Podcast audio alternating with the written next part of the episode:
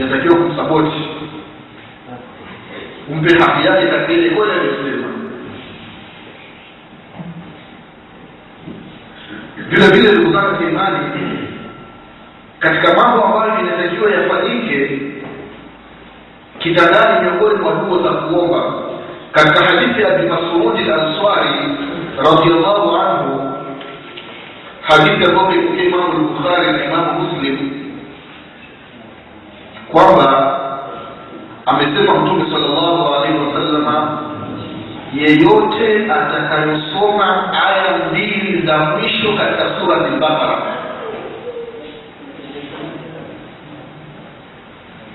man yeyote yule atakayesoma aya mbili za mwisho katika surati lbakara ambazo zinaanza na amana rasul bima ursila mpaka mwisho mpaka waafwana waghfirlana warhamna anta maulana fansurna lalqaumi lkafirin aya mbili za mwisho katika surati lbakara yeyote atakayezisoma hizi aya mbili usiku kabla ya kulala kafasaha hizi aya mbili zinamtosha usiku mzima na kuwa hana wasiwasi yupo katika hifadhi ya mwenyezi mungu subhanahu wa taala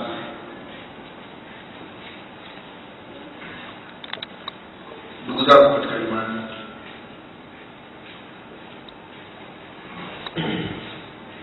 Hizi ni baadhi ya dua ambazo alikuwa akisimulia mtume salllahu alaihi wasalama katika maandalizi ya kulala. Hizi dua mtu ukizisoma mfano umesoma ayati kursi au umesoma aya mbili za mwisho katika bakara umesoma ikhlasi na mauidhatain na dua nyingine ambazo zinazifundisha mtume sala unapata faida gani? Wewe msomaji. Kwa sababu haya sisi tunayafanya faida ni kwetu sisi. Faida hairejei kwa mwenyezi mungu subhanahu wa faida inarejea kwako wewe msomaji sasa umepata tabu ya kutawasa ukapata kitandani ima ukakusanyisha viganja ukasoma qurani kul wallahu kuna audhu kuna ubinafsi, ukajipaka. Unapata nini? Ni zawadi gani aliyokupa mwenyezi mungu subhanahu wa katika hadithi ya abi umama albahili radiallahu anhu waardah anasema ya kwamba nimemsikia mtume muhammadin salllahu alaihi wasallam akisema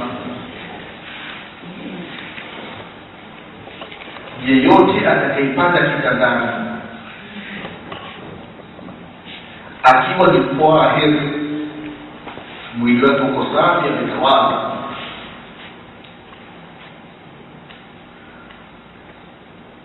dada wala mama siseme ya kwamba hapana mimi nipo katika hali ya kike siwezi nikachukua udhu kabla ya kulala. Chukua udhu kuwa katika hali ya kike sio sababu ya kuto kuchukua udhu wala sio sababu ya kuto kusoma adhkari za kulala. Chukua udhu chukua udhu yeyote atakayepata kitandani akiwa tahir mwili wake uko safi ametawadha halafu akamtaja mwenyezi mungu subhanahu wa taala. Ima akasoma kul wallahu kul audhu birabil falaq kul audhu birabbin akasoma ayatul kursi au akasoma aya zili za mwisho katika bahara au akasoma azkari nyingine ambazo zimethibiti kutoka kwa mtume sallallahu alaihi wasallam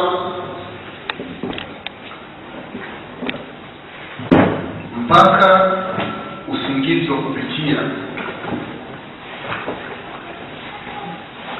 Kuna baadhi ya watu baadhi ya waliowema akipata kitandani yeye anamtaja mwenyezi mungu mpaka usingizi wa kupitia. Yupo anamtaja mwenyezi mungu subhanahu wa wengine alipata kitandani televisheni iko mbele yake pale.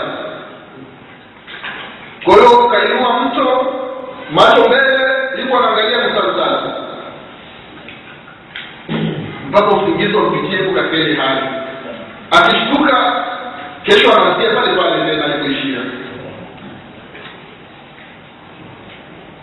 hana ufu wala nini. Sasa kapata kitandani amemtaja mwenyezi mungu subhanahu wa taala mpaka usingizi ukampitia amelala anasema mtume sallallahu alaihi wasallam wakati akiwa anajigeuza usiku umelaliwa kwa fulani umechoka umelaliwa kwa mwingine kuna waja wema ndugu zangu kila akijigeuza yeye anamtaja mwenyezi mungu subhanahu wa taala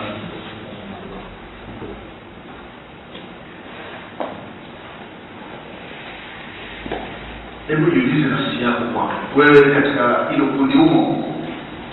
Umelala kila ukijigeuza kutoka kwenye ubavu fulani kwenda kwenye ubavu mwingine unamtaja allah subhanahu wa taala.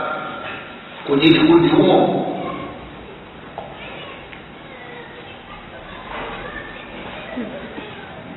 Baadhi watu na zinatisha kila kujigeuza, yeye kujamba tu. Kila kijigeuza na jamba kila kijigeuza na jamba starehe yake. Mtihani. Watu wanapigiana daraja wengine hata katika jambo la kujaba lilikuwa ni mubaha lakini wengine wanaona aibu mtu anajificha mwingine anaenda chooni kule besi kala lakini mwingine hana aibu kwa chuma cha tatu wakutia huko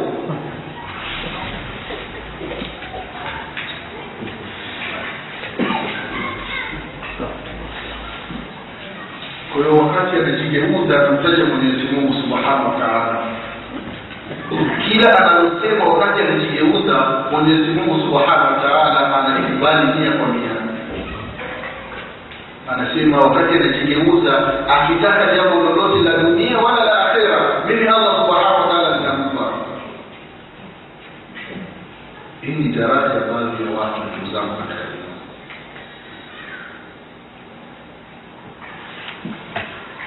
vile vile waislamu faida nyingine ambayo inapatikana kubwa wale ambao wamelala wakiwa na udhu wakalala wakasoma askari za kulala katika hadithi abdullah bn abbas radhiallahu anhuma kutoka imamu tabarani anasema nabii Muhammad sallallahu alaihi wasallam ya kwamba طهروا هذه الأجسام طهركم الله وإسلام قبل يقول أنا vivienu viwekeni safi vikiwa safi mwenyezi mungu subhanahu wa taala atavitwafisha akasema kwamba fainahu laisa abdi أو ليس من ليس من عبد يبيد طاهرا إلا بات معه في شعاره من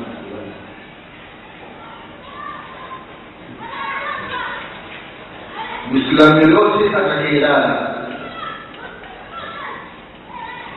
أكبر إستاذي أمي دوالا نجيو مفانا إستاذاني كاسوما أذكاري كاسولالا إسكوكوا كاكتشياني ياتي Mwenyezi Mungu Subhanahu wa Ta'ala anamletea baraka.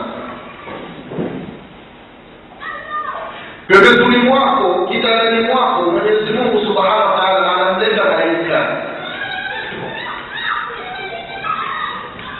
Katika hadithi nyingine, Muislamu akilala akiwa na udhu, amesoma dua, Mwenyezi Mungu Subhanahu wa Ta'ala anateremsha malaika wawili.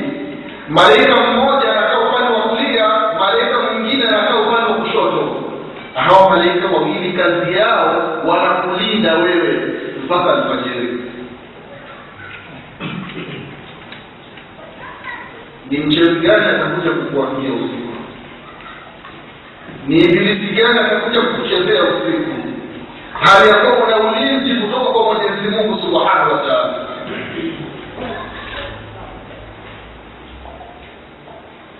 Lakini angalia kuna baadhi ya watu wamelala mtu anaanguka na kwambia kweli nimechoka sana. Yani nimebebesha yani unafikiri nimebeba mizigo yani sijui kilo ngapi usiku mtu kachoka baada ya kuchoka hajiwezi kabisa. Inafikia baadhi ya watu mtu mmoja kanaambia kalala kaamka asubuhi yuko na tope tope kwenye miguu. Kalala nyumbani kwake yuko safi na mke wake anaamka yuko na tope wamekuja wajanja washamba usiku wakamchukua wakampeleka wakampeleka shamba kulifanya kazi.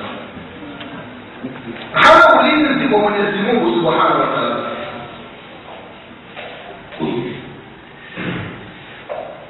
lakini tumia huu utaratibu alikuwa kutumia nabii muhammadi salllahu alehi wasallam. Alakutoona maajabu wachawi watakuuliza lakini katika njia ambayo sio mubashir. Mnakutana asubuhi salamu alaikum salam habari gani mtakuna salamu mbona siku hizi huonekani anakuja usiku hakuoni una hisi ya mwenyezi mungu subhanahu wa taala atakwambia siku hizi huonekani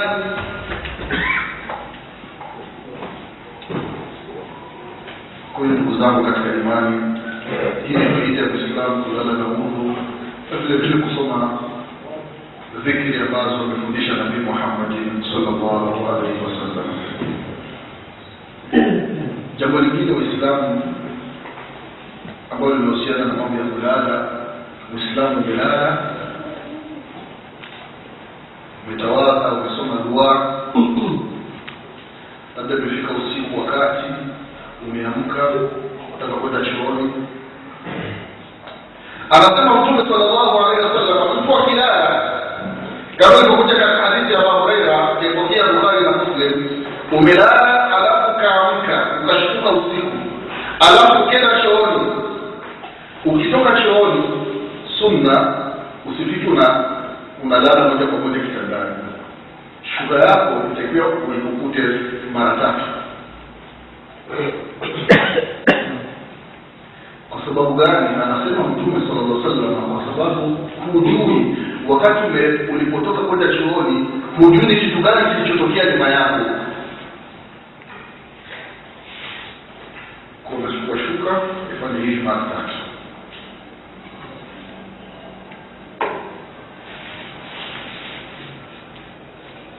Ndugu zangu adabu za lakini kwa kumalizia tutamalizia na hadithi ya ali bin abi talib radiallahu anhu hadithi ambayo imepokea imamu bukhari na imamu muslim kama na mtume sala llahu alaihi wasallama inafahamika ali bin abi talib radiallahu anhu miongoni mwa wake zake ni fatima fatima mtoto wa nabii Muhammad sallallahu alaihi wasallam. Katika nyumba ya ali katika mji wa madina walikuwa katika maisha ya kawaida. Mke anafanya kazi peke yake na mume anafanya kazi. Hamna anafanya kazi nyumbani fatima radiallahu anha siku moja akatoka kwenye nyumba yake anaelekea katika nyumba ya nabii muhammadi salllahu alaihi wasallama ili ampe khadim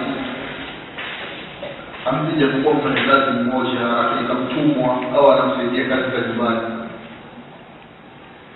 Bifatima radiallahu anha alipoelekea katika nyumba ya mtume saa salama hakumkuta mtume salllahu alaihi wasallam. Akamkuta biamsha pale radiallahu anha. Baada ya kusalimiana bifatima akamwambia biaisha nilikuwa namfata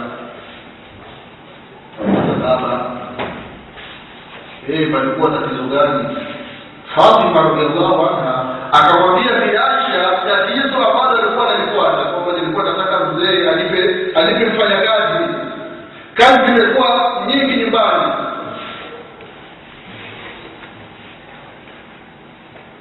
Maanake kuna kazi kizindi unakuta kuna baadhi ya watu mikono yao yaani kupiga bao fimbo chuma kutokana na kazi. Nitafikiri anafanya kazi ya siri. Basi bifatima akarejea akumkuta mzazi wake. Alipofika mtume sala salama akaambiwa na biaisha kwamba ya rasulllah ulipokuwa hauko bifatima kaja na alikuja kwa ajili yako alikuwa nataka kaza kaza taka kufanya kazi mtume wetu muhammadi salllahu alaihi wasallam ifika usiku kafunga safari katoka kwake kenda katika nyumba ya ali bin abi talib radiallahu anhu alipofika kule akawakuta wameshalala wapo kitandani mtume saa salam akaingia mpaka ndani na hii ni miongoni mwa adabu alikuwa nayo nabii muhammadi salllahu alaihi wasalama na vilevile itakulihi kwa wazazi na baadhi ya wazazi ukaoza binti yake hata mara moja jenda kutembelea mwingine aona aibu ah, nende ukweli. Hapana uwe ni bora kuliko nabii muhammadi salllahu alaihi wasallam. Anafunga safari enda kumtembelea binti yake. Najenga mapenzi ndugu zangu katika imani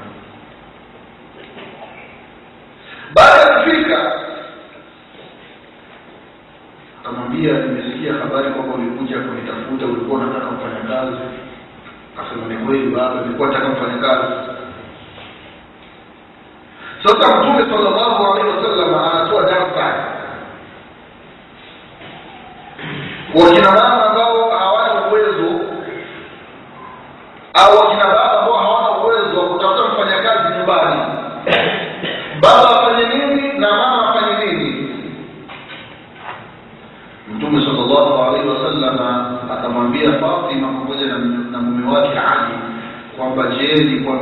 jambo ambalo mkilifanya ni bora kuliko mfanyakazi ukasema naam ya rasulllah mtume wetu muhammadi salllahu alaihi wasallam akawambia mambo mawili wafanye mambo mawili mambo ambayo kila mmoja wetu anaweza akafanya ndugu zao katika imani jambo la kwanza akawambia inapofika usiku mmefanya maandalizi ya ya kulala mmetawaza hapo kitandani mnafanya maandalizi ya kulala kila mmoja aseme subhanallah mara thelathini na tatu subhanallah subhanallah subhanallah subhanallah subhanallah subhanallah mara thelathini na tatu akimaliza subhanallah mara thelathini na tatu aseme allahu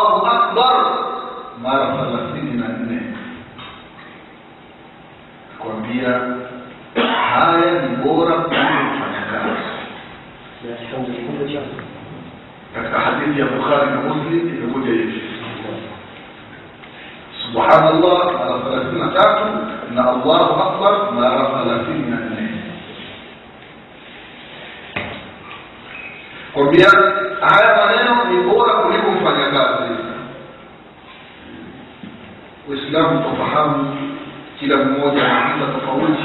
Ni nyumba ngapi ambazo zimeharibika kwa sababu ya wafanyakazi?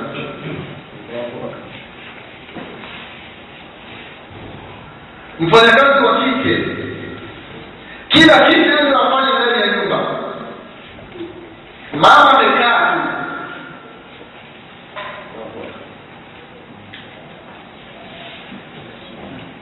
sasa unakuta baba ndani ya nyumba mapenzi anayaondoa kwa mke wake yanaelekea kwa mfanyakazi kwa sababu mfanyakazi kila kitu ndio afanye ndani ya nyumba nguo za mzee yeye ndio afua ndio apika yeye ndio amwekea mezani ayaondoa vyombo yeye ndio aingia chumbani atandika kila kitu achukua maji apeleka bafuni ni mfanya kazi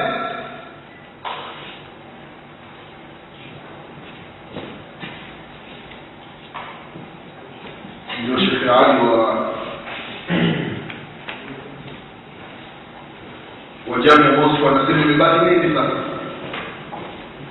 kila kitu ni mfanya kazi kila kitu ni hamsini kila kitu ni hamsini mpaka hamsini chukua mswaki mpelekee mzee itafikia hamsini pige mzee mswaki. Ukifikia hali hamsini anachukua mswaki anakupiga.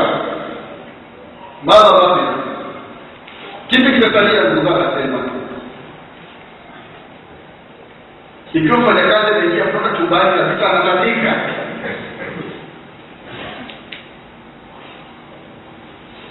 mtihani ndugu zangu katika imani.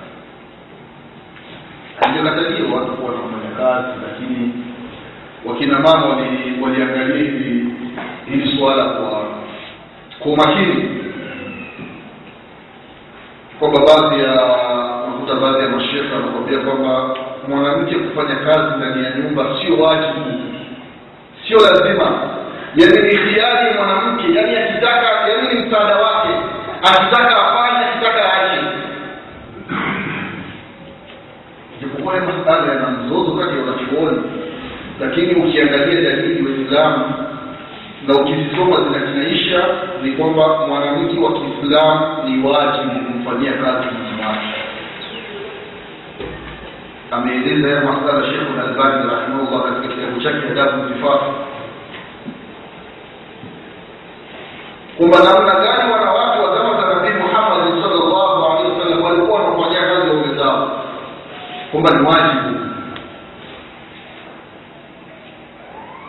kweli ndugu zangu katika imani huu ulikuwa ni ukumbusho kuhusiana na baadhi ya jambo ambazo zinahusiana na na kulala khairu lkalami maakala wajalla maneno bora ni yale machache ambayo yatakuwa yanafahamika